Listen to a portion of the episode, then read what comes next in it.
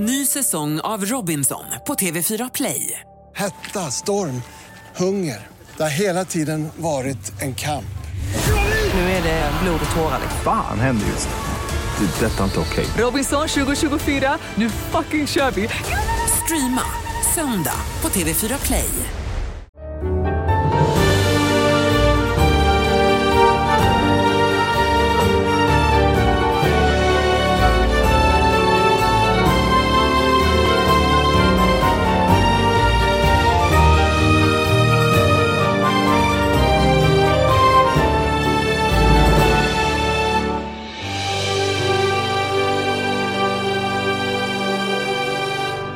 Hälsar er hjärtligt välkomna till ett nytt avsnitt av Big Six, Premier League-podden där jag och Fabian Jalkemo snackar just Premier League, men framförallt då med fokus på de sex eh, större klubbarna i Premier League. Men idag Fabbe, så eh, har vi ett, eh, en gäst med oss och vi ska fokusera på en klubb som Ja, men har ju varit uppe och nosat och det är kanske ett av lagen som främst utmanar att slå sig in Big Six. Eh, eller vad säger du? Ja, men det, det kan man ju verkligen säga. Det, jag tycker att det har varit roligt när vi har bjudit in en Everton-supporter och vi, när vi även bjöd in Newcastle och fick prata om klubbar som man Ska vi vara rent krassa, vi, man, man, har ju stenkoll på toppklubbarna, man pratar om dem hela tiden, man, man läser om dem, man konsumerar dem, så det är roligare när man får den här takesen från, från klubbar som inte kanske har lika stort community i Sverige. Så det ser jag fram emot att prata West Ham här med, med Timmy som jag bjudit in. Men jag måste bara, Jesper, innan. Vi kommer komma in på Chelsea senare, kan vi bara lova varandra, vi ska inte döpa avsnittet till Ciao Felix, och vi ska inte prata om vad han kommer kosta de här tre matcherna. Han är avstängd. Kan vi bara lova varandra och lyssnarna det här så att de fortsätter stå ut med oss? Du och jag som alltid har så svårt att hitta avsnittsnamn när vi har pratat. Jag, hade, jag tyckte Ciao Felix var helt utmärkt. Och den där tweeten där jag såg då att han, ska, han är inlånad för, ja men vad är det, 150 miljoner kronor ish och att han ska spela 20 ligamatcher men att tre nu försvinner. Den har jag sparat i min telefon för att ta upp här idag. Men då, då nämner vi inte det då. Eh, utan eh, snarare då fokusera på ett, eh, annan, ett annat Londonlag. Och du är efterlängtad i den här podden. Eh, varmt välkommen då Timmy Gummesson. Ja, tack snälla. Eh, ja, ni har ju hypat upp det här ett tag nu så jag vet inte. Men eh, ja, ni, ni sätter ju verkligen era, era lyssnare på prov eh, med eh, att se vilka som är mest eh, hängivna när ni ska snacka både West Ham och med en smålänning nu i närmsta halvtimme. Så det, äh, men, det, men det är kul att vara här. Ja, men jättekul att ha dig med och kul med en, med en, med en dialekt också, även om eh, Jalkemo även bidrar eh, till det. Men du Timmy, först och främst, eh, hur fan hur kommer det sig att man eh, håller på West Ham? Eh, ja, eh, jag vet ju knappt, men man bestämmer ju inte vem man blir kär i, så är det ju. Eh, utan de första minnena jag har med West Ham, det var när, alltså, som alla spelade Fifa när man var liten liksom. Och eh, man, man scrollade mellan alla de här Liverpool och alla de här. Och sen så var det ju något, så, så såg man att det hette West Ham liksom. Man läste engelska i skolan. Ham, det är skinka. Man tyckte det var lite småroligt liksom. Eh, och, och sen så hade de en, eh, så hade Carlton Cole spelade ju i, i West Ham då liksom. Och han var ju helt otrolig på Fifa. Så det var, det var där och sen så hade jag eh, lite gamla matchprogram från min farsa när han var, var över.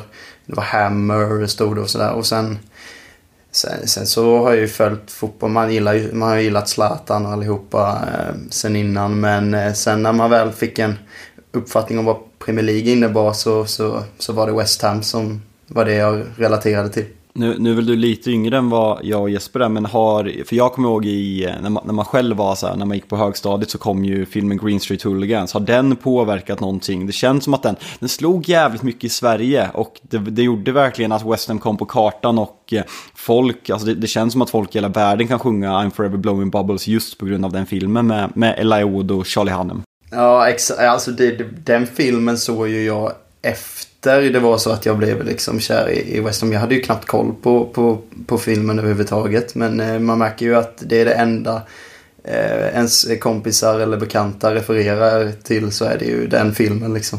Men du, eh, West Ham Community då i Sverige. Jag antar att ni inte är särskilt många. Men då blir frågan, är ni fler än Manchester City?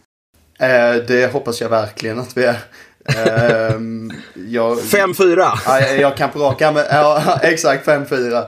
Nej, jag kan på rak arm inte nämna någon. Jag, jo, det var någon jag vet, men de, de, de, de, de kollar ju inte på fotboll de som är på Manchester City tror jag inte. Utan det... men nej, men vi blir fler och fler tycker jag. Ehm, Så är det ju, men när man har haft lite framgång då, då kommer det ju fler. Och sen är det ju upp till dem om de vill stanna eller inte.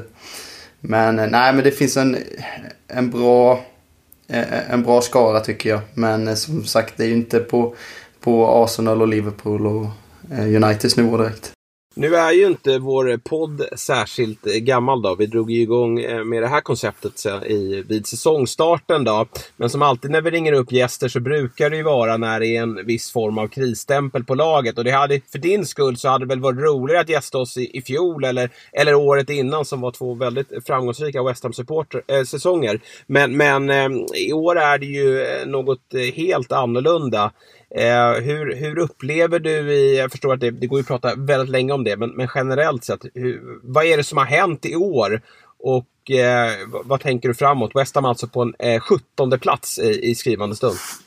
Eh, vad det är som har hänt är ju att vi har gjort alldeles för lite mål. Jag vet inte, vi... Men det är som alltid när vi, när vi eh, slår på stort på sommaren och värvar en jäkla massa spelare. Då, då tenderar det att eh, gå helt åt helvete känns det som. Eh, eh,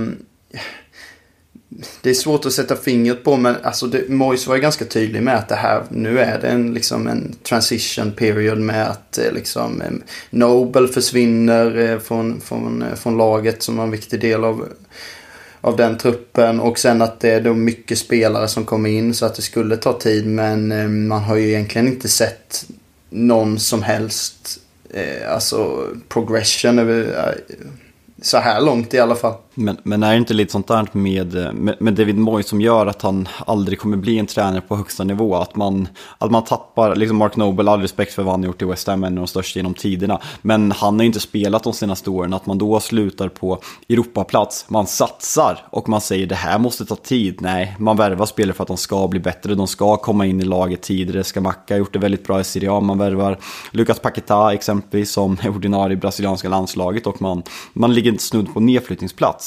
Alltså vi har ju pratat om det tidigare här, men West Ham på pappret är ju inte sämre, eller mycket sämre i alla fall än vad exempelvis Newcastle som ligger trea i ligan är. Eh, och det, är- det är därför det är en sån extrem ja, men chock utifrån vad det är som har hänt. För det, det känns som att West Ham har varit så extremt välmående de senaste åren. Ja, absolut. Jag håller med dig helt. Eh, Men eh, när det kommer till Mois där så, jag minns eh, i senaste avsnittet så pratade du om sätt att ha ihjäl fjärdedomare eller vad det var. Det var, var någonting. Och jag började tänka på vad Mois... Han sänker ju bollkanten Ja, ja, jag tänkte, hade, hade, hade fjärdedomaren varit en liten tysk flicka så hade han nog haft ihjäl henne med, med en spark så, men... eh, eh, men eh, annars så hade han nog använt sig av någon sån här urgammal tortyrmetod från medeltiden eller något. Och ingen hade ju förstått vad fan han höll på Han med. ste- stenat dem. Ja, och han bara, nej men vi kör på det här liksom. Det... Men du, hur, hur löst eh, tror du att han sitter då? Är det, jag, jag kan tänka mig att han lever väldigt mycket just nu på, på gamla meriter med tanke på att vi får inte glömma att ni, ni, är ju, ni vann ju er Conference League-grupp så ni är kvar i Europaspel. Och ni är ju där för att ni slutade sjua i fjol och året dessförinnan så tog ni er också till Europa via en sjätteplats. Eh, köper du det? Är, det? är det anledningen till varför du tror Moise sitter kvar? För att en 17 plats när man har spenderat två miljarder, ni nämnde några nyförvärv, men det, det är ju flera eh, namnkunniga eh, spelare som har kommit in och ni fick behålla Jared Bowen, Declan Rice. Så att det, det är ju ett namnkunnigt och starkt lag. Men eh, att Moise lever då på gamla meriter. Lite så, jag tror det är flera faktorer. Um, jag vet ju, jag, jag um, har ju en Patreon-sida som jag följer som där man får lite inside, inside news från, från klubben och att han har fortfarande förtroendet och såklart gamla meriter men också för att de inte vet vem som skulle kunna ersätta, som skulle kunna ta laget framåt. Och du vet, alla de här, det är ju många på Twitter som häftar om så här Torshäll och Pochettino och sånt. Men det är inte realistiskt överhuvudtaget. De skulle aldrig tacka ja till ett sånt jobb. Och då, då finns det en handfull eh, och då, jag vet inte om de skulle göra det bättre än vad Moise gör det nu. Så det är just det här med att hitta rätt ersättare också. Men gällande det där du är inne på Tim i början med att, eh, att att eh, det verkligen var att man skulle satsa på att ta nästa steg. Du får rätta mig om jag har fel, för du har bättre koll på, på det här än vad jag har. Men var det inte lite liknande om vi går tillbaka, vad kan det vara, 6-7 år när, när West Ham verkligen var på gång och man hade, man hade Payet som gjorde succé i franska landslaget och man började utmana om Europaplatsen och sen när man skulle satsa så var det bara pannkaka och man åkte ner och vart ett ja, men 15, 14, 15, 16 lag för att sen bygga snyggt under Moyes. Eh, är det inte något där, där på spåren eller? Jo, precis. Jag har faktiskt det nedskrivet här. Jag minns eh, sista matchen eh, på Bowling Ground när vi bytte arena. Så eh, höll Nobel ett tal. Och han sa de berömda orden This club ain't run like a circus no more. It's run like a proper football club. sa han. Och sen följdes det upp av fönstret med tio nya spelare. Det var eh, norrmannen Håvard Nordveit. Jag vet inte om ni kommer ihåg honom. Jo, jag har svagt minne. Ja, ja eh, Fegoli Just togs det. in. Det var eh, Ashley Fletcher. Masuaku. Ja, Sen hade vi André Ayew togs in från, från Swansea. just det. Sen hade vi Gökan Töre togs in från Besiktas. Det var ju eh, Billich eh, egna, egna gubbe skräp. som skulle flyga. Ja. Ja, exakt, exakt. Det här får ju Chelsea att verka välmående det här fönstret. Ja, precis. Det var Jonathan Kajeri, Edmilson Fernandes. Arbeloa togs in från Real Madrid om du minns honom. Ja, Helt absolut. värdelös. Otroligt att han var där. Och sen hade vi då eh, målsprutan Simone Sasa. Mm. Som Som är på gjorde... väg till AIK. exakt, exakt, exakt. Det var... han, han gjorde två mål på London Stadium. Vet ni vilka det var emot? Nej, vilka kan det? London St- Nej, vilka var det? Det var mot West Ham i en träningsmatch när han var i Juventus. Ja, det var så. Den där gamla klassiken. Eh, att man tar in den som har gjort mål på en. Men jag tänker, alltså de där värvningarna som du nämner. De, alltså, det är klart att sitta och säga i efterhand att, att det var skit. Det är möjligt att inför det, eller under det fönstret, att det var eh, värvningar som man verkligen trodde skulle göra West Ham bättre. Men, men jag kände ju i, i somras att liksom, få behålla Jared Bowen som ska ta nästa kliv och Declan Rice och, ja, en säsong till då. Eh, det är lite känslan varje sommar nästan nu. Eh, men sen då, eh, Skamacka, det är klart att det alltid finns en eh, en osäkerhet kring spelare som har levererat i, i Serie A. Inte att jag, ja, det är en sämre liga, men det är fortfarande hög klass på ligan. Men det, det är ju en viss omställning och det är möjligt att Skamacka, han har ju blixtrat till i vissa matcher och, och man kanske inte ska ge upp honom ännu. Men, men Corné Cornet gjorde det bra i, i, i Burnley och, och Paketa som sagt, alltså att, att man landar en sån typ av spelare och man såg ju i, i, i VM här att det är en spelare med hög kvalitet. Så det, det känns ändå som eh, eh, bra, liksom, bra fotbollsspelare, men, men som att klubben just nu, varje spelare, vi har ju även Antonio som var riktigt bra, eh, har varit riktigt bra under en längre tid. Eh, alltså det är spelare som tar ett kliv tillbaka i utvecklingen. Det är ingen som, som toppar någon form just nu. Nej, eh, när det kommer till Maxwell Cornet så har ju inte han spelat egentligen någonting. Utan han har ju varit borta ett halvår nästan. Eh, han, eh, jag minns det var någon fransk specialistdoktor som sa nu att skadan han har har han sett två gånger på 25 år som läkare. Så eh, det är någonting sånt, det är någonting lut med honom. Utan han har vi egentligen inte fått se. Han kom in och nickade i stolpen mot Chelsea minns jag. Eh, Eh, Men annars så, eh, Skamacka är ju också så här, man ser ju klassen, och likadant Paketar, man ser ju vilka klassspelare det är. Men de används på helt fel sätt. Eh, Mois har spelat Paketar i en tian-roll där han inte alls passar. Han, han spelade tian eh, när, eh, jag tror det var, jag vet inte vilka det var, Brasilien mötte när Neymar var borta. Eh, funkade inte alls utan han är en åtta, han ska spela jämte Declan Rice där han kan vara med och starta anfallen, det är där han är som bäst. Och Skamacka, det känns som att Mois tror att bara för att han är lång så ska vi slå massa inlägg på huvudet. Han är inte den spelaren utan han ska komma och suga in boll. Eh, Och som han gjorde mot Leeds. Och jag vill bara, jag vill bara flika in där. Jag vill bara flika in där. Det, det känns ju verkligen så här, Moyes, en, en, en äldre tränare. Det är möjligt att jag är fördomsfull här. Men, men liksom så här, mer moderna tränare som, som ja, men vill äga boll och vara mer framåtlutade. De har ju en spelare som Paketa. De vågar ju ha en sån spelare mer defensivt. Sen är ju en åtta liksom. Han ska ju fylla på såklart och, och bidra med, med eh, med sista tredjedels passningar och, och fylla på i en box. Men, och, och som du säger, ska Macka långforward, ja men då skickar vi långt på honom. Nej, han går faktiskt att använda, använda på fötter också. Så det, det känns som att eh, bara där när du säger så, att det, det kanske är en tränare som är lite daterad och att man, man behöver tänka nytt där. Men är inte känslan lite, jag tänkte dra en parallell med, med David Moyes och Janne Andersson. Förlåt Janne, förlåt Janne, säger jag på för, förhand. Men, Och förlåt men ska- Moyes. Nej. Exakt. Nej, men diskussionen, diskussionen i Sverige går ju lite att, eh, nej, men att nya generationens landslag inte är uppvuxna med 4-4-2. Janne är perfekt skolatränare för att spela 4-4-2 för de här Ola Toivonen, Marcus Berg, Gustav Svensson, de typerna av spelare. Han har inte tänkt med utvecklingen, han kan inte maximera Alexander Isak och Dejan Kulusevski. Det känns lite likadant med David Moyes. Han är perfekt att spela med en Thomas, Tush, eh, Thomas Zuzek typ och Declan, Declan Rice, han kan ju spela på alla möjliga sätt. Men den gamla typen av spelare, men nu kommer man in och värvar Lucas Paqueta. Det är bara att kolla vad Newcastle och Eddie Howe har gjort med Bruno Gimares som inte är helt olika spelare. Bruno Gimares har tagit Premier League med storm även om det tog några månader. Och och eh, han, han platsar inte, för Paqueta har hans roll i brasilianska landslaget. Så det är väl lite den känslan jag, jag ser, att styrelsen värvar moderna spelare, men Mois klarar inte av att hantera spelarna man behöver för att kanske ta nästa steg för att utmana på riktigt. Nej, och jag tycker inte heller han har fått... Alltså, när Bergman länkas ju med tusen spelare varje fönster och han har ju sina tydliga eh, eh, första val. Jag vet att det var Armando Brocha var ju första valet i somras. Det var nära. Sen ville ju Torshäll fortsätta med honom. Då blev det Skamacka liksom. Ehm, men som tydligen Mois också ville ha. Men det, och sen eh, har han länge velat ha Josef Enesiri från, eh, från Sevilla, marockanen. Ehm, och han ville ha Filip Kostic i somras. En eh, fick Kone istället. Så det känns hela tiden som att han inte får sitt första val.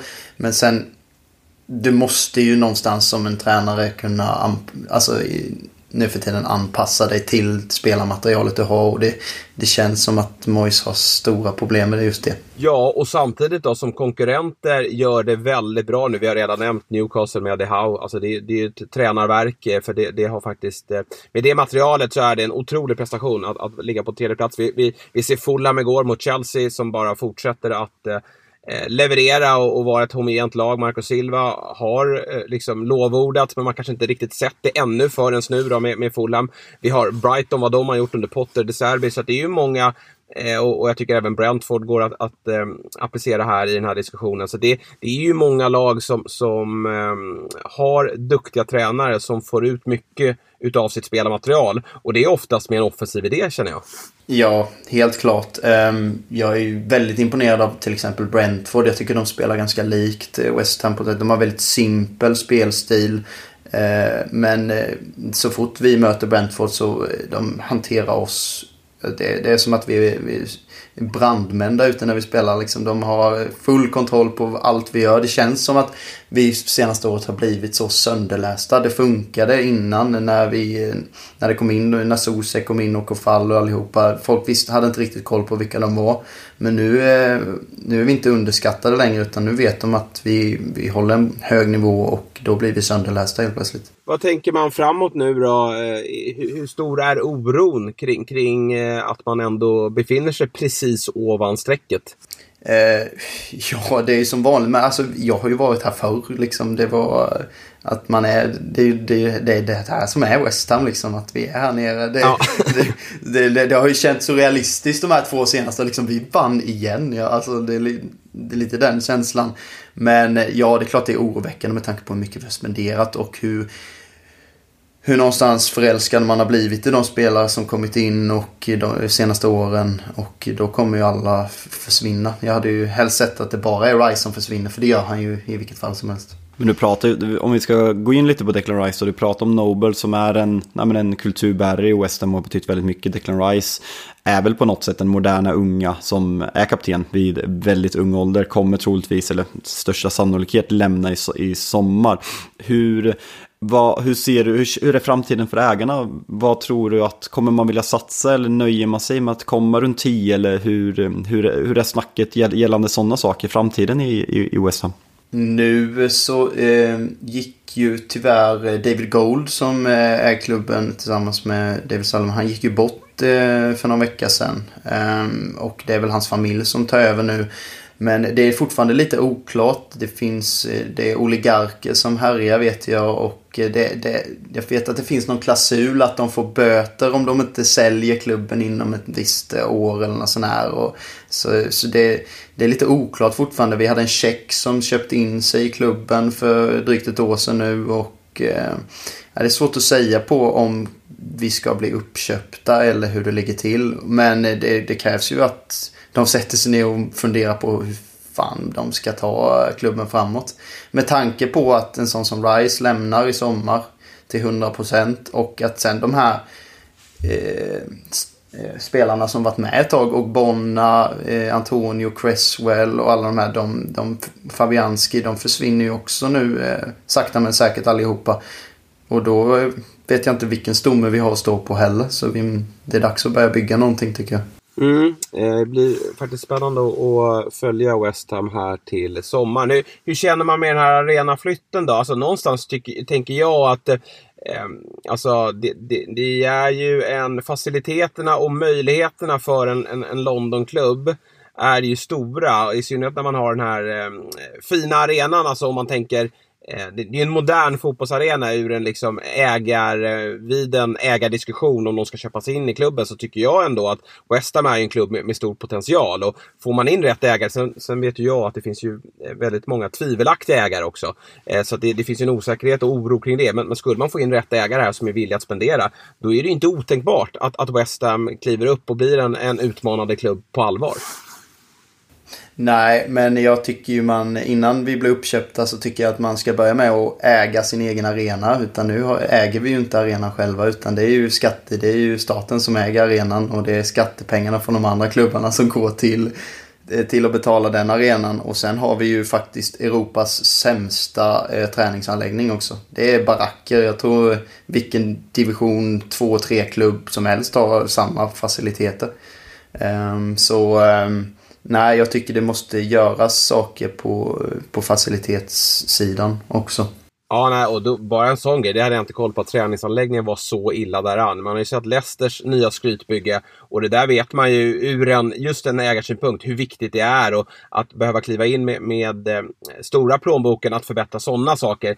Det, det är ju ganska, ganska så jobbigt. Det vet väl du Fabbe som, som har haft en hel del klagomål på hur, hur United har skött sin infrastruktur. Ja, nej men det, det är en stor snackis som vi har varit inne på i den här podden också. Att kanske Liverpool är mer attraktiva att köpa för att Carrington är nedgånget, arenan är nedgången. Så det är sånt man måste tänka på också. Vilka saker finns på plats? Hur ser truppen ut? Vad måste man investera i? Ja, men i allt. Så det, det är klart det spelar in. Sen är väl träningsanläggningen relativt billig kontra att investera i truppen. Om den hade varit katastrof i arenan, man har den på plats om man jämför exempelvis med andra Londonklubbar som av samma typ dignitet, Pallas, Fulham, West Ham är större, men missförstå mig rätt.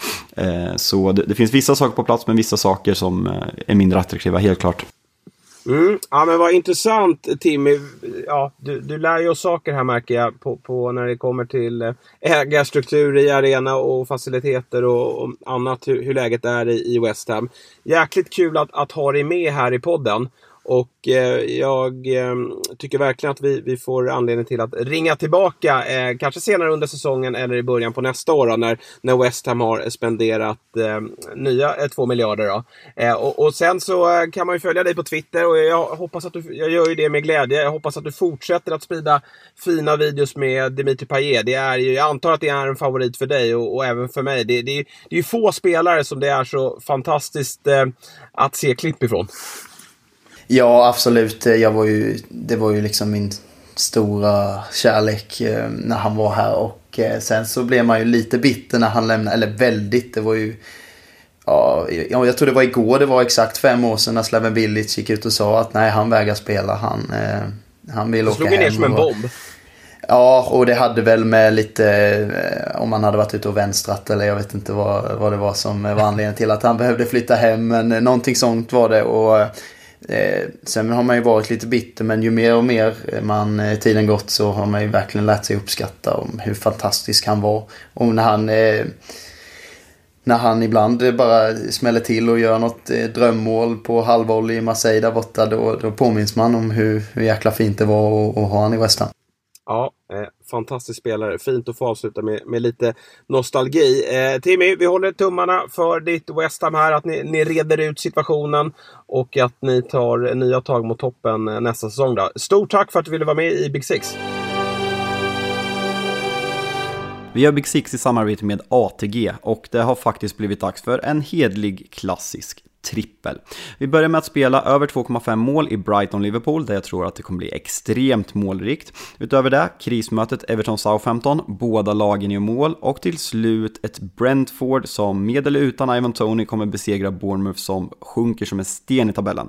Den här trippen erbjuder ATG dryga 4,94 för och precis som vanligt så hittar ni spelen på ATG.se. Glöm inte att man måste vara 18 år för att spela. Har du problem med spel finns stödlinjen.se. Vi säger ett stort tack till ATG som är med och möjliggör Big Six. Kul med ett pikt inhopp från Timmy där och fördjupa sig lite i West Ham. Precis som du sa inledningsvis, den där typen av klubbar vill man ju eh, ha expertis ifrån. Eh, för att man har inte 100% koll på det. Nej, nej och det var, det var kul. Ja, men sådana här saker med träningsanläggningar, med ägandestruktur. Man konsumerar inte lika mycket West Ham. Det skrivs inte lika mycket West Ham i engelska tidningar. Så det, det, det är klart att det är svårare att konsumera. Så det, det är perfekt. Det var kul att höra från Timmy. Mm. Men nu tar vi lite övriga lag då och vi får ju såklart börja med matchen som spelades igår då, eh, mellan Fulham och Chelsea på Craven Cottage. Och det går ju bara att konstatera att krisen i Chelsea den blir ju bara värre och värre. Det är, eh, den är total just nu. Ja, det kan man lugnt säga. Jag, jag, måste bara innan vi går igång, jag har, jag, jag har en sak på Chelsea eh, som jag bara måste. Jag har tänkt så här i mitt huvud, kan jag säga det här, kan jag inte säga det? Men jag tänker så här, när den här saken inträffade så var det typ okej. Okay. Det är gränsfall. Jag, vi får se om jag cancellerar mig själv här när jag, när jag berättar den här anekdoten som jag var med om runt 2015. Ja. Du, du får vara domare. Yes, kör. Men jag, jag, vet inte om eh, du har hängt med här, men det har kommit upp titt som tätt i, eh, nej på, på media via FAs sida att klubbar har blivit anmälda för att man har sjungit homofobiska ramser mot Chelsea. Har du hängt med på det här? Nej.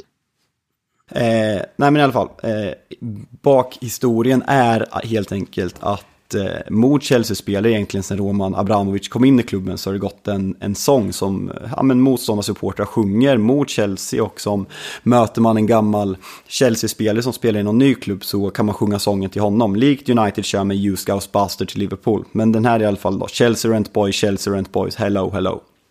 Och jag har alltid undrat så här, vad fan, så här, det är typ senaste åren så har det kommit upp så här att ja, men det är homofobiskt.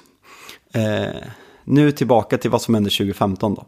Jag är i Göteborg, ser eh, under Gothia Cup, ser ett, eh, nej, men ett ungdomslag, ett gäng 14-15-åringar eh, med tränare, Chelsea, Chelsea-supportrar, Fabian, några öl in. nej, men han tycker att det är en bra idé att börja sjunga den här sången till dem på håll. Och eh, nu då, Eh, vet vad som har kommit fram? Alltså det visste ju inte jag, eller det visste ju egentligen ingen. För den här sången har ju anspelat på att man är en legoknäckt helt enkelt. Att man går till mm. Chelsea för att spela med pengarna. Men att, och jag har inte fattat varför är den homofobiskt. Men nu har FA förbjudit den här eh, ramsan. Och eh, det, det, betyder, det är alltså ett slang i gammal engelska för ung, ung manlig prostituerad. Så jag känner så här, det där 2015, det kanske inte var så jävla bra. Nej, eh, det låter eh, sådär. Men jag blir inte förvånad att du eh, har härjat runt. Nej, men jag känner ändå att jag kommer undan med det. För då var, det inte, då var det inte fel och man hade absolut ingen aning om vad det betydde. Men eh, jag har verkligen reagerat på det här. För det, det, det kommer upp hela tiden. Arsenal har sjungit det, United har sjungit det, flera har sjungit Liverpool har sjungit det till Bill Gilmore när han spelade i Brighton. Så eh, nu helt enkelt regler. Fy skäms till 24-åriga Fabian och Eh, till fansen att det blir inget mer Chelsea Rent Boys helt enkelt. Vad händer då om man bryter mot det här? Nej, alltså det är väl som rent krasst när Liverpool-fans eh, sjunger om München eller Leeds eller om United sjunger om Hillsborough. Det är väl bötfällning och varningar och lyckas man identifiera supporterna som gör det så, så, så ja, jag vet en hel faktiskt inte. Det, ja. ja. Nej, men det är klart att ja, det, det, man, man kan eh, sjunga vissa saker eh, på en läktare, men det finns även en gräns där. Men till det som händer på planen då i, i Chelsea. Det är ju, Äh, men det är inte sant det här. Du, du ville inte att vi skulle prata om eh, Joao Felix, men, men, men eh, det här är inte klokt. Till att börja med värvningen, jag har sett lite diskussioner eh, på, på sociala medier gällande honom. Och eh, han, vilket man ser igår, är ju en fantastisk fotbollsspelare. Vi såg det i VM.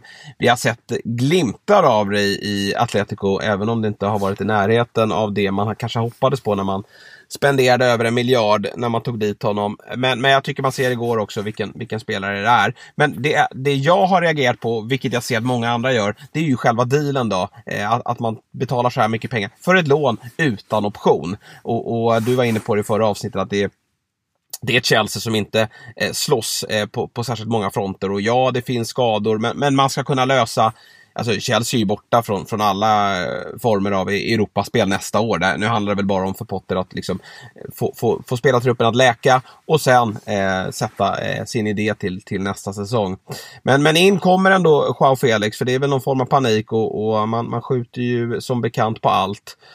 Och jag tycker återigen då att det ser bra ut och äntligen tycker jag mig se att Kai Havertz får lite av en lekkamrat där uppe.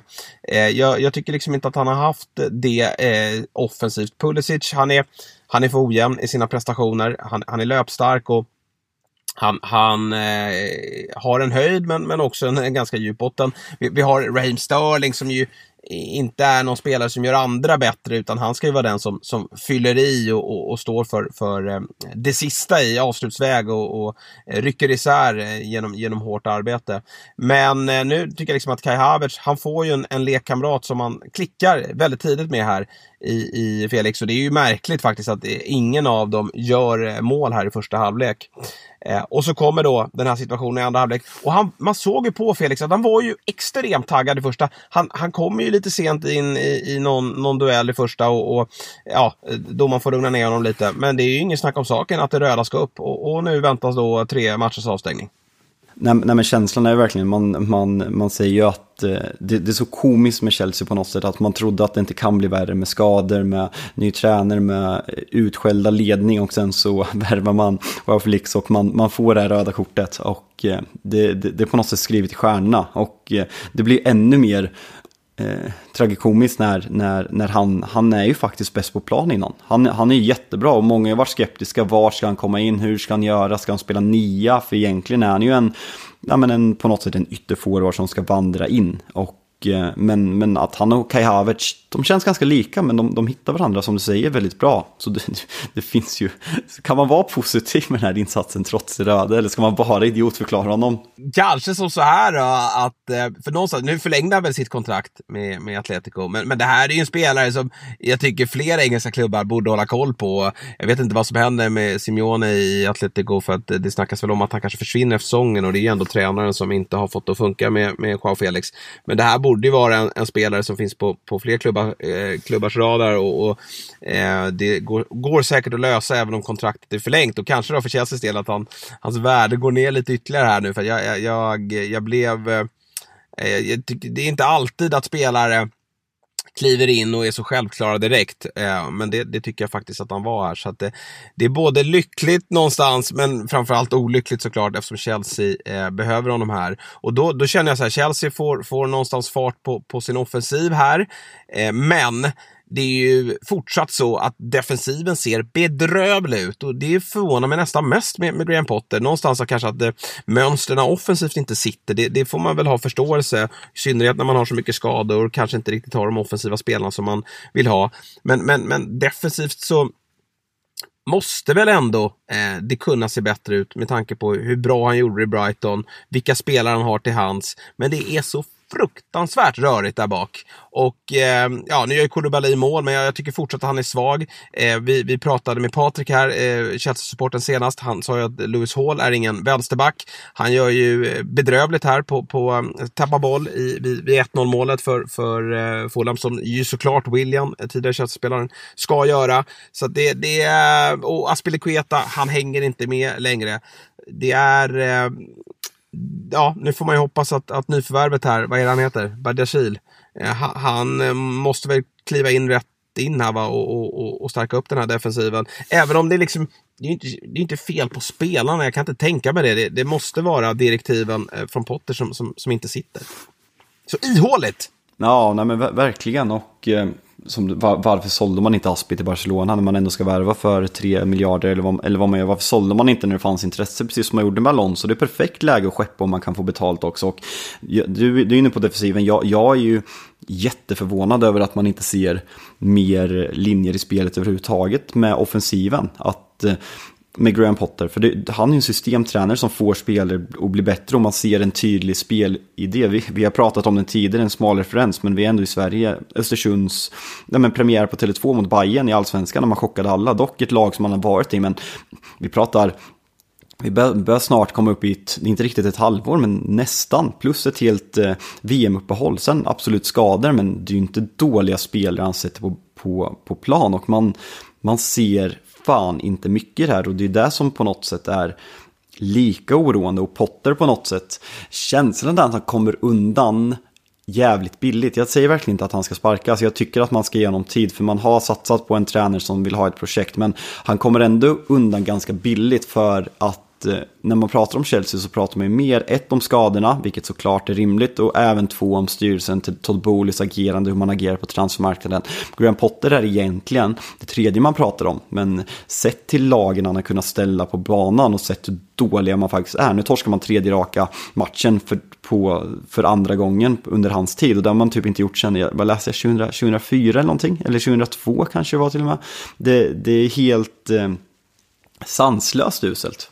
Ja, nej det är... Eh, såg såg någon resultatrad där. Det, det, vad, är det en seger senaste 10-11 eller? Ja, något sånt där. Det... Mm. Ja, och det är mot Bournemouth hemma. Och det såg inte heller bra ut i den matchen, ska sägas. Jag tycker inte Chelsea var bra där. Så de, de stod ju inte för några bra prestationer. De, de eh, förlorar fotbollsmatcher och är dåliga i fotbollsmatcher. Ja, det, det såg bättre ut offensivt igår. Eh, mycket tack vare Joao Felix intåg. Men defensivt släpp eh, är, det, är det skit. Och, och Kepa är ju Kepa igen också, måste, får vi inte glömma.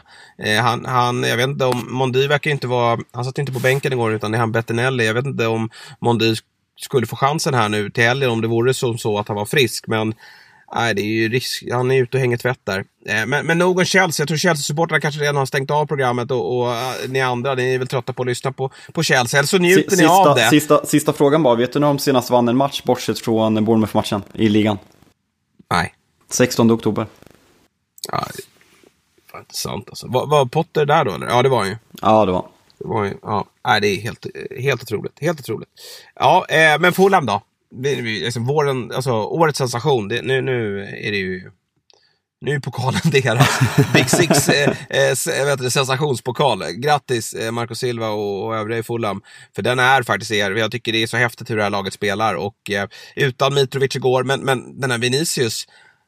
Han är ju den perfekta ersättaren till Mitrovic. Jäklar vad de har eh, scoutat rätt där. Ja, det där har han gjort jättebra. Man var ju lite orolig för man hade ju alltså, jag vet inte om det var tre förluster eller om det var tre matcher utan vinst man hade när Mitrovic hade varit borta. Men man, man gör det så jävla bra. Man, tidigare när man har kommit upp har man varit så jävla dålig defensivt, men det är man inte längre. Alltså namnen Robinson, Reem, Adab, vad fan heter han? Adara Bio. Och eh, Kenny Tete, Tete, Tete, vad heter det? Det, det? det är inte namnstark och man känner knappt igen en spelare. Men de levererar ju, det är det som har varit Fulhams problem. Och sen värvningar, smarta värvningar, Palinja har vi varit inne på. Men även att man har fått till det med Viljan och Andreas Pereira som var utskälld. Det, det är så jävla snyggt skött och verkligen sensationspokal och varenda hatt man har nå, någonsin haft, ta av den för Fulham. För det är jävligt häftigt när det här sker. Eh, ja, och sen har vi ju William också som vi har ju nämnt det förr, men, men det är liksom så här, det, det, den återkomsten till Premier League, det var i mina ögon bara för att hämta, kräma ut det sista. Eh, liksom kliva in i ett lag som, som vi alla trodde skulle slås där nere, eh, rent av åka ur. Och, och eh, sen också att han, att han ja, men var ju svag i sin Arsenal-sejour, varit en vända i, i, han har varit i Brasilien va, nu senast va? Eh, ja, han var väl där, gick, gick dit och sen kort, max ett år va? Typ Eh, ja, exakt. Och så tillbaka. Och nu är han ju liksom briljant i den här offensiva trion med, med gamla Bobby Reed som inte, han ska inte vara någon Premier League-spelare. Och Andreas som, som full, United ratade, med all rätt. Alltså, han har inget i United att göra. Men den flytten blev ju kanon också. Och så eh, Mitrovic är inte där, då kliver Vinicius in. Så att det, uh, det är väldigt mycket som är bra i det här eh, Fulham. Får se hur långt det räcker. Men, men eh, jag blir glad av att se dem eh, spela fotboll och eh, det kommer fortsätta att eh, skrällas. Eh, bra Premier League eh, i helgen igen såklart. Eh, redan ikväll fredag är det väl Aston Villa som ger sig in i eh, hetluften. Men innan vi pratar helgens omgång, det är ju två riktiga eh, ja, smällkarameller, gigantiska möten. Men, men då kan vi väl prata lite ligacup, för den är ju vi ratar den eh, oftast, men, men den, när den närmar sig liksom någon form av semifinal då blir den ändå intressant. Och ett lag som nästan alltid är med och slåss om det är ju Manchester City. Men eh, här ryker man redan i kvartsfinalen borta mot Southampton. Och jag tycker det är mycket som sticker ut här. Eh, visst att City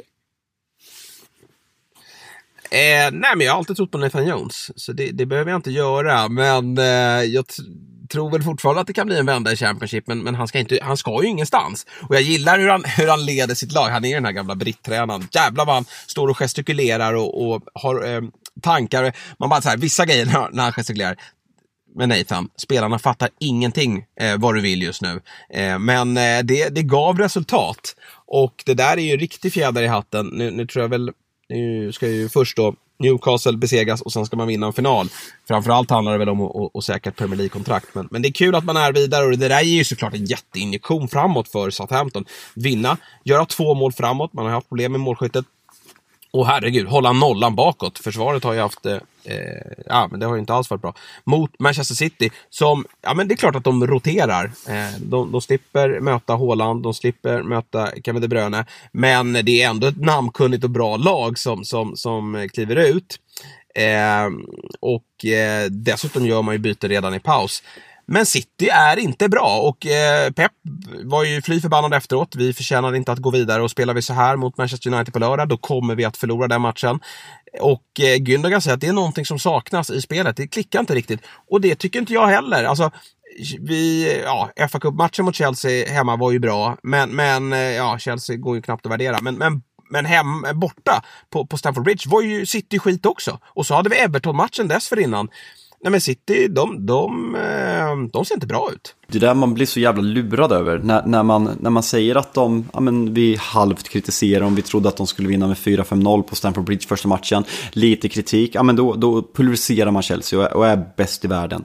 Samma sak, när, man, när, när, man eh, torskar mot Brentford och sen så svarar man upp det efter uppehållet med någon, med någon dunderinsats. Och sen säger man fortfarande, ja men City är favoriter till ligatiteln. Men ska man vara rent krasst och analysera den här första halvan av säsongen. Arsenal är ett jämnare lag och är mer jämna över sina prestationer. Det gör inget om du är bäst i världen och slår United med 6-3 för att nästa, nästa match har 72% boll och skjuta noll skott på mål borta mot Southampton. Fine, roterat lag, absolut, men det är som du säger, det är något som inte stämmer och man börjar få de här små vibbarna. Jag var inne på avsnittet med Robin Bylund om, om säsongen när Liverpool vinner och man hela tiden, ja men det är bara åtta poäng. Jo, men City är inte bra. Det är därför de kommer ha svårt att tapp, äh, hämta in det här. Liverpool kan absolut tappa åtta poäng, men vad talar för att City ska gå rent? Och man behöver känna, fine, det är bara fem poäng nu, jag håller väl fortfarande City som små, små, små, små, små favoriter för Arsenal.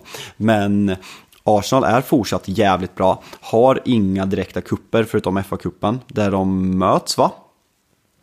Ja, så det blir tre matcher eh, i, i vår, ser fram emot. Det blir jävligt, jävligt spännande. Nej men Arsenal har Europa som man indirekt kan vaska för man kommer gå för den där ligatiteln medan City kommer gå för FA-cupen, man kommer gå framförallt för Champions League och ligan. Så nej, fan, jag tror jag säger det nu. Arsenal favoriter att vinna ligan Jesper.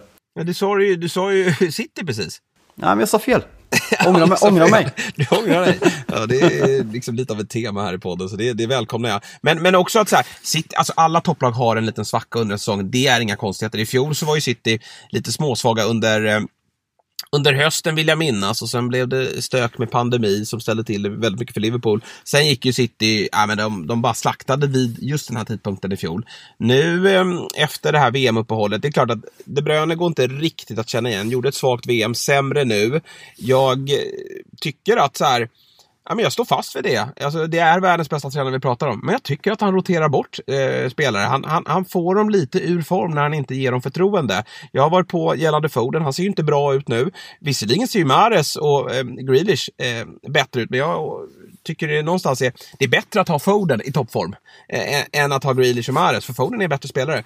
Joao Cancelo, jag vet inte vad som har hänt där, men han kan ju, Pep kan sitta och säga hur, eh, han, han kan vara hur nöjd som helst med Nathan Ake på en vänsterback. Men herregud, Joao Cancelo, så bra som han har varit till vänster, ibland till höger, det är ju eh, det är ju någonting som eh, Pep lite får ta på sig här. Att inte han är i, i, i toppslag. City behöver en Joao Felix, nej, Joao Felix, Joao Cancelo i, i, i toppform. Och man behöver även en Kyle Walker som ser bättre ut.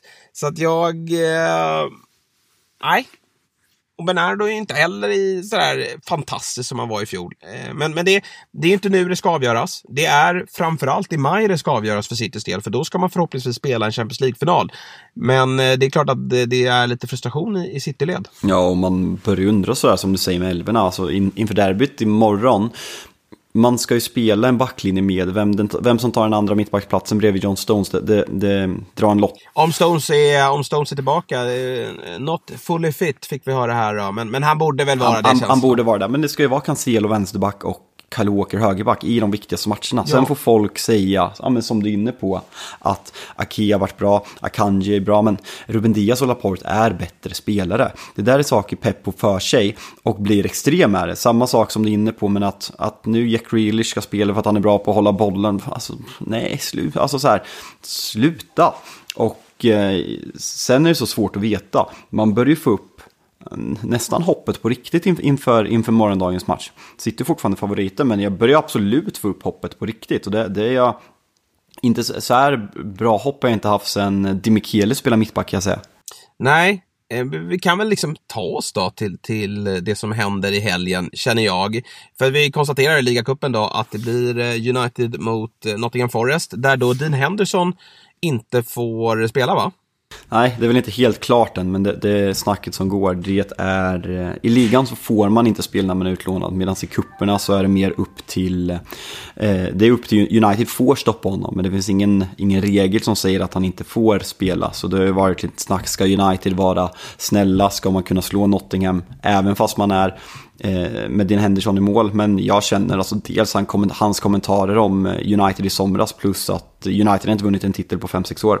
Vi, eh, vi måste maximera chanserna att vinna ligacupen och nu när det är så pass svaga lag på pappret med Newcastle, Nottingham och Southampton kvar så har United en bättre chans att vinna, vinna kuppen utan Din Henderson i Nottingham-målet så är det klart att man ska göra det.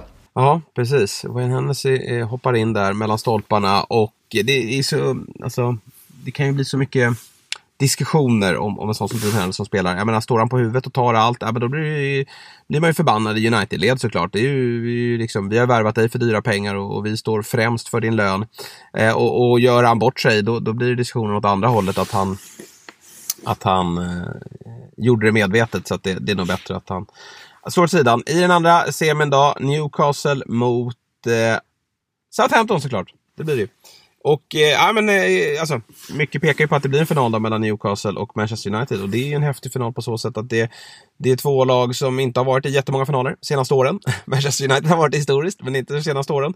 Och det är två lag som verkligen behöver eh, fylla på eh, eh, pokalskåpet. Eh, för det, det var ett tag sedan United fick, fick, fick, fylla på just det. Och Newcastle har inte jättemånga pokaler i det där, så det, det vore häftigt. Men nu då, till helgen och Premier League. Vi har redan nämnt den. Eh, på Old Trafford 13.30 svensk tid. Eh, kommer ett Manchester United med åtta raka segrar på Old Trafford och tar emot Manchester City. Det är ett superläge.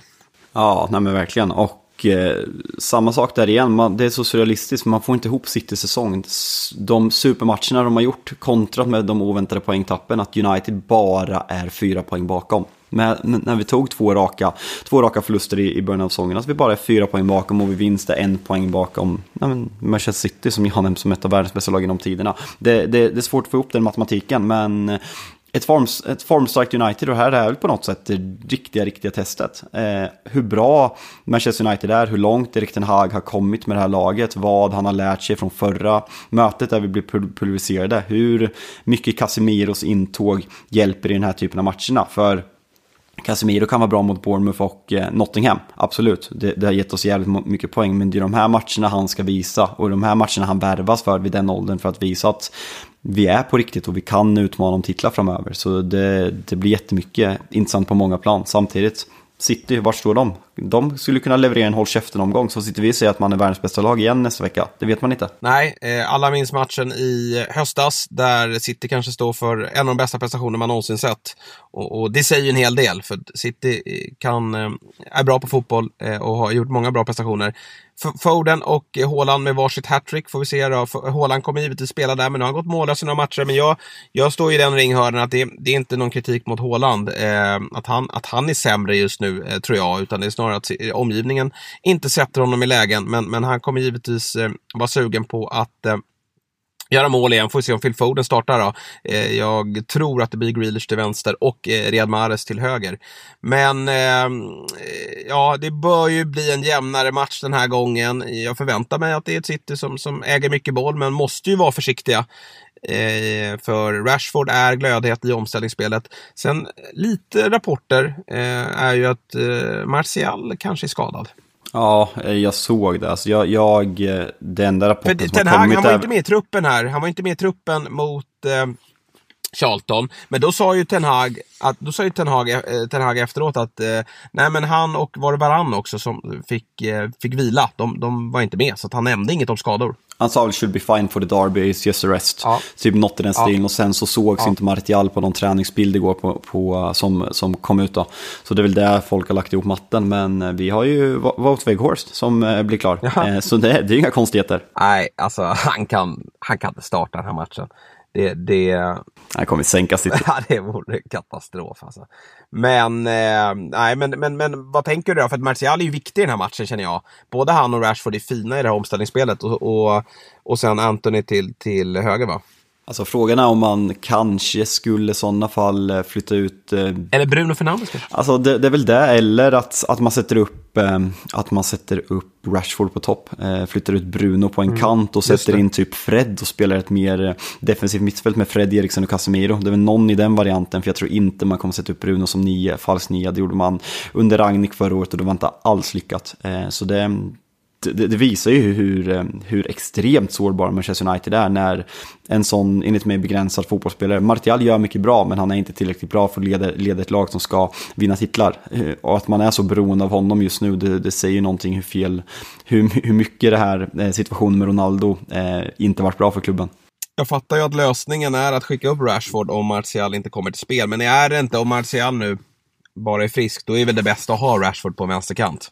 Där han är så het just nu. Ja, nej, men det är där han är stekhet när han får komma. Dels kan han gå i djupet för han ligger väldigt högt upp, men även när han kan driva in, eh, driva in från vänster. Eh, med den kraften och den speeden han har. Så det eh, ser jag fram väldigt mycket emot, vem City kommer spela. Om det blir Rico Lewis, om det blir... Kan, man inte sätta, kan det inte bli så att de sätter Kyle Walker bara för att de vill neutralisera Rashford? För vi vet vad England gjorde med, med Mbappé när man mötte Frankrike och hur bra Kyle Walker är på det där med sin snabbhet. Jag tror absolut så. Alltså, nu har Pep lovordat Rico Lewis länge här och med all rätt. Men, men herregud, han, sätter inte, han, han spelar inte honom mot, eh, mot Marcus Rashford. Jag tror att det är Walker, Stone som han är frisk, Akanji och eh, Nathan Ake till vänster. Eh, eh Cancelo är ju för dålig faktiskt just nu. Han måste ju hitta någon form, han måste hitta formen om han ska kunna spela den här typen av matcher. Så att, eh, jag tror att vi har den backlinjen där. Och sen har vi det klassiska eh, mittfältet med, med Bernardo, eh, De Bruyne och Rodri såklart. Det skulle ju kunna vara Bernardo uppe till höger också. Men eh, där är ju Mares för het. Så att, och Mares kan ju bara spela ute till höger. Så att nej, det kommer bli det, det laget från Manchester City. Och City har ju, de har ju bra eh, historik just på Old Trafford. Eh, och det är väl tre raka segrar nu för Citys del i ligan i just de här derbyna. Ja, men ganska under pepp. Jag tror man har en förlust. Och det är matchen innan eh, eh världen stängdes ner. När Scott McTominay avgör från eh, halva plan typ i eh, när långt ute. Eh, det var ju alltså sista matchen innan, innan eh, arenorna eh, stängdes, innan pandemin. Så nej, riktigt dåliga. Vi är bättre på Etihad, sjukt nog. Men så, nej, det blir jävla rolig match på många sätt. Alltså vi, vi ska komma in på North London där derbyt här med. Men tänk om United plockar poäng på här. När Arsenal kliver in på Tottenham Hotspur Stadium. Hur, då har de jävligt mycket att vinna alltså. Ja, verkligen. Men jag tänker bara titta lite så här på vad United, som sagt, facit på, på Trafford är ju riktigt bra i år. Och det är ju faktiskt som så att man har slagit Liverpool, man har slagit Arsenal och man har slagit Spurs. Och det är liksom det är inga kryss att tala om, utan det är tre vinster mot Big Six-lag här. Och eh, den, den känslan är skön att ha här nu mot ett City som inte... Ja, men vi vet ju också att när City går in i, i sämre form, att det, det är inte bara att ja, men det är flera saker som inte klickar och, och då kan det här bli jobbigt. Nej, ruskigt intressant. På förhand har ju många matcher verkligen känt så här att nej, men det, det kommer bara bli slakt. United har inget att hämta här nu. Men jag, jag, du behöver inte säga det, jag säger det. United har, har goda möjligheter här i den här matchen. Det ska bli jäkligt kul att se. Eh, på söndag då, som du redan nämnt då, eh, då blir det ett annat glödhett derby. Arsenal leder, Spurs, har de fått upp ångan nu eller? Nej, det tycker jag är alldeles för tidigt att säga efter en bra match. Jag tycker väl fortfarande inte att det, det är jättemycket frågetecken kring Spurs. Eh, både, både nu och, eh, och framtid och mycket frågor med Conte. Det, det, försvinner inte för att man slår, för att man gör fyra mål på Crystal Palace på en halvlek. Det är, ett, det är jättemånga frågor, men vi vet, vi, vi pratade om det i, i, i höstas, eh, det här mötet, att lagen vinner på hemmaplan. Typ hela tiden. Arsenal vinner på Emirates, Spurs har vunnit på White Hart Lane och sen senare Tottenham Hotspur Stadium. Och eh, jag tycker nästan Arsenal är för stora favoriter i den här matchen. Jag eh, tycker faktiskt det. Mm. Vi vet ju dock att jag, jag, tycker alltid att Arsenal brukar kliva ut och bara storma i första halvlek. De, de käkar taggtråd i omklädningsrummet och, och, vet precis vad de ska göra och, och, och sätter upp eh, högsta tempot. Och Spurs första halvlekar, de är de är ju raka motsatsen. Så det gäller att vara med från början här då. För Spurs som, eh, om man tittar till laget då. Dejan Kulusevski tror jag kommer starta den här matchen. Det ska inte vara någon större fara där, utan han kommer nog spela. Det är jätteviktigt. Ja, det är viktigt. Det är och, jätteviktigt. 2014 senast Arsenal vann eh, borta i ligan. Ja, det ska man ha respekt för. Ett sånt typ av facit. Och, eh, men, men Bentancourt fortfarande out va? Ja, det, det är vad man hör och det, det är ju ett jätteavbräck för, för Tottenham såklart, för där har man inte fått ihop det på det där mittfältet. Eh, så det, det, det, är klart att det här kommer påverka. Sen hur man, frågan är hur man kommer reformera mittfältet, för nu, man har lite lättare matcher, nu sätts man lite mer på prov här mot Arsenal, så eh, det, det är absolut eh, ett stort avbräck. Men det blir väl eh, Oliver Skip där kan jag tänka mig, eftersom han startade ändå matchen mot eh mot Crystal Palace och de vann med 4-0 och Bissima har inte varit så jättebra. Så det blir väl Skip och, och Höjberg där kan jag tänka mig. Annars har ju Spurs haft en, en skön vecka på så sätt att man har fått vila och det är inte, det är inte ofta eh, klubbarna får göra det eh, vid den här tidpunkten på året. Det gäller ju visserligen, Arsenal spelade ju match i, i måndag så de har väl också fått hyfsad vila här. Men eh, ja, du, du håller, eh, eller du tycker Arsenal är lite för stora favoriter alltså? Mm, ja, men det, det, är ändå känslan, just med den där med respekten för historiken, att eh, det är väldigt hemmastarka fördelar i, i North London Derbyt och eh, det här är ju årets match för Spurs. Eh, det är väl för Arsenal också på många sätt, men de, de kikar på titeln. De kommer möta City snart. Mycket fokus, mycket, mycket fokus där och Harry Kane, Harry Kane är taggad, jag tror han kommer göra mål alltså. Det, det är bara känslan på förhand. När jag kollar på oddsen så ser jag ju att Arsenal står i 2-16. Jag håller med dig där, det är ju lite väl lågt kanske. Det bör kanske vara jämnare odds borta hos ATG.se. Men ändå så känner jag att eh, Arsenal ska vara favoriter. För det, det är så här, man måste ändå titta på, på hur bra de har varit den här säsongen och eh, ett spör som visserligen sprattlade till här mot Crystal Palace men det, det har varit eh, si och sådär med eh, formen vilket vi även ser i, i tabellen då såklart. Men en eh, häftig match. Ja, verkligen. Jag har två frågor till dig gällande den här matchen. Om vi bör, en kring varje lag. Eh, om vi börjar med Arsenal. Eh, är man nöjda med kryss den här matchen? Ja. Kort och koncist svar. Då, då får ja, du, då, då, det får... alltid, handlar ju alltid om matchbild såklart och, och vad som händer. Eh, alltså, så här, tar man ledningen 2-0 så är man inte nöjd om det blir 2-2. Men, men på förhand känner jag att åka till, till eh, North London Derby på bortaplan, med tanke på hur svårt man har haft det, då då är kryss bra. Mm. Om vi leker med tanken då, att eh, Arsenal vinner den här matchen med 2-3-0. Spurs ser extremt uddlösta ut, backar hem från första början. Arsenal pulveriserar Tottenham. Finns det risk att publiken börjar vända sig mot laget och mot Conte i den här matchen? Ja, men det tror jag. Jag tror att det kan vara så på vissa håll och kanter redan, att man, man känner en frustration eh, i, i, eh, i Contes första år i klubben. Jag lyssnade på Erik Nive här i Toto Balutto, hans i årssummeringen där tyckte han led, han var mer positiv till Conte än vad jag trodde. Faktiskt, verkligen. Eller hur? Jag trodde han skulle vara betydligt man, mer eh, Man glömmer ju bort... Eh, man, glömmer man inte bort... Det är lätt när man sitter så här med en ny säsong. Det har hänt så jävla mycket. Det har varit VM, det, det har varit ett, nej men ett konstigt år fotbollsmässigt. Och nej men, rent allmänt 2022. Man glömmer nästan bort vad Conte gjorde när han kom där på hösten och sen även våren. Att han att Spurs var ja, men, usla under Nuno och att han tog dem till Champions League. Så det, det är ju lätt att man bara tittar på de senaste månaderna när man gör den nutida bedömningen. Men jag, jag har verkligen känslan, det, det känns inte som att kritiken, kritiken har varit mycket ja, men bubblande på Twitter, många är skeptiska, det är en diskussion. Är det värt att spela dåligt så länge man vinner? Nu har det vänt lite, man spelar dåligt och inte vinner, så det känns verkligen som att det här kan vara, just för att Arsenal är så jävla bra. Jag tror att det påverkar så mycket. Man hade accepterat det här mycket mer om Arsenal var lika dåliga eller kanske sämre poängmässigt som man har varit de senaste åren, men just att Arsenal, största rivalen, spelar den bästa fotbollen på, ja, på 15-20 år. Samtidigt samtidigt som Spurs spelar en jävligt tråkig fotboll och har slutat ta poäng. Så om, om säg att Arsenal gör 2-0, då, då tror jag att det kan börja komma rejäla bur på att folk kommer kunna vända sig mot konto. Att det här kan vara, vi pratade om början på slutet, men att det här kan vara liksom nästa steg. Eh, är min spontana känsla. Nu är det extremt spekulativt såklart, för att vi vet inte vad matchen kommer bli, men det, det är bara någon en spaning jag har inför matchen. Nej men absolut, alltså det kommer ju vara eh, det är ju enorma känslor inför och under en sån här match för, för supportrarna. Och i Tottenhams fall, det var ju också bara att lyssna på Erik Niva, en, en, liksom en ligatitel till Arsenal, det får ju bara inte ske. Då, då är det ju mycket bättre att, att, att Manchester City tar den. Och det är inte bara att om Spurs vinner den här matchen, att man tar ett steg närmare topp 4 utan eh, man, man sätter ju faktiskt käppar i hjulet också för Arsenal i deras jakt på ligatiteln. Så att det är en, en, en utskåpning här, vilket jag har svårt att se att det ska ske, men, men herregud, det, det kan hända. Då, då, då kommer Conte få, få höra, tror jag. Men, men häftig match.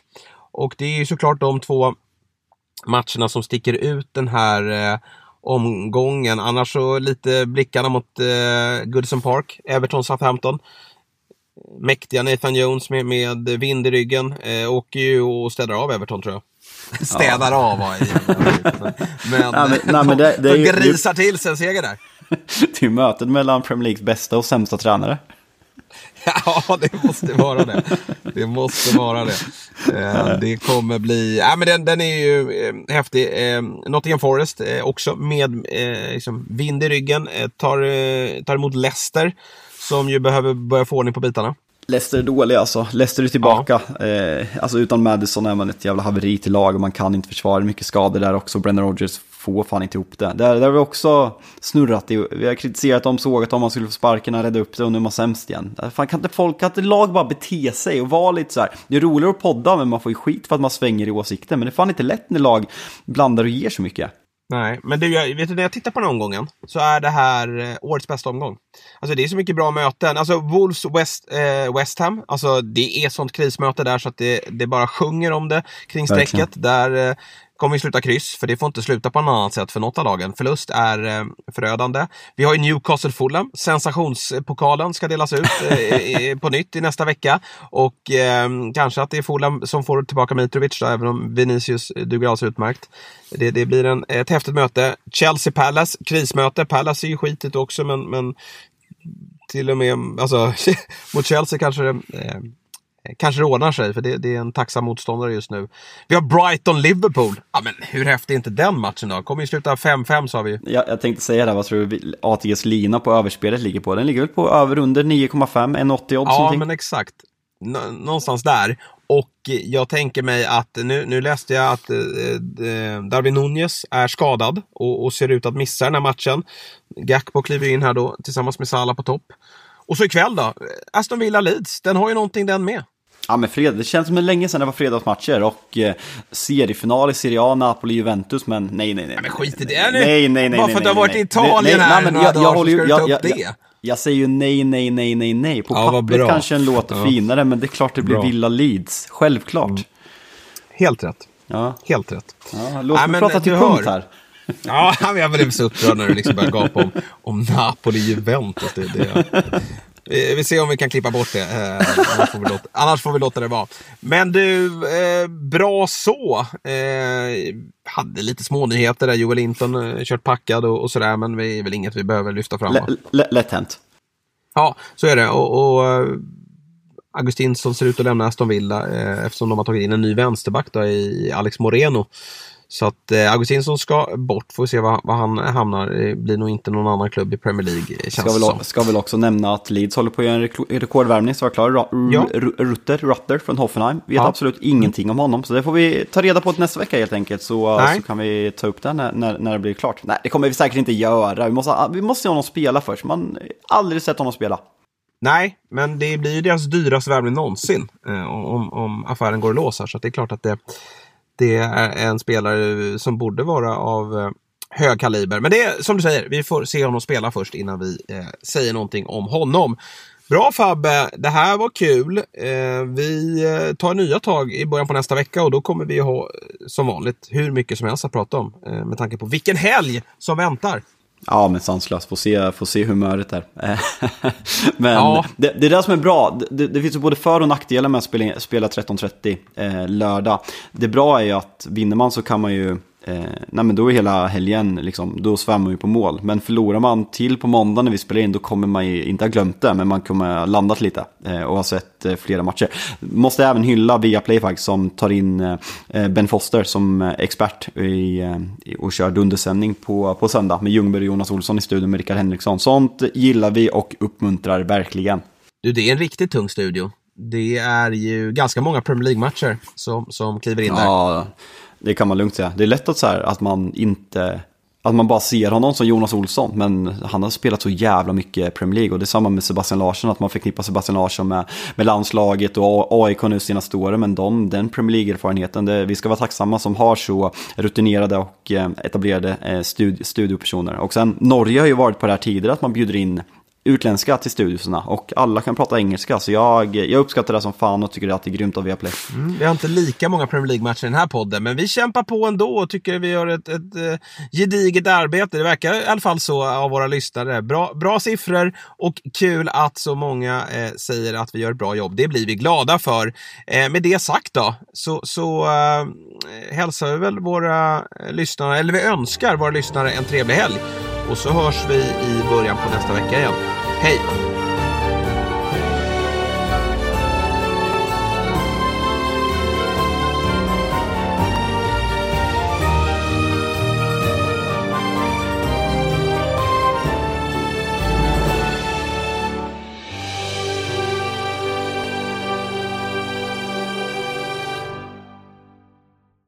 Ny säsong av Robinson på TV4 Play. Hetta, storm, hunger. Det har hela tiden varit en kamp. Nu är det blod och tårar. Fan händer just nu. Det. är Detta är inte okej. Robinson 2024, nu fucking kör vi! Streama söndag på TV4 Play.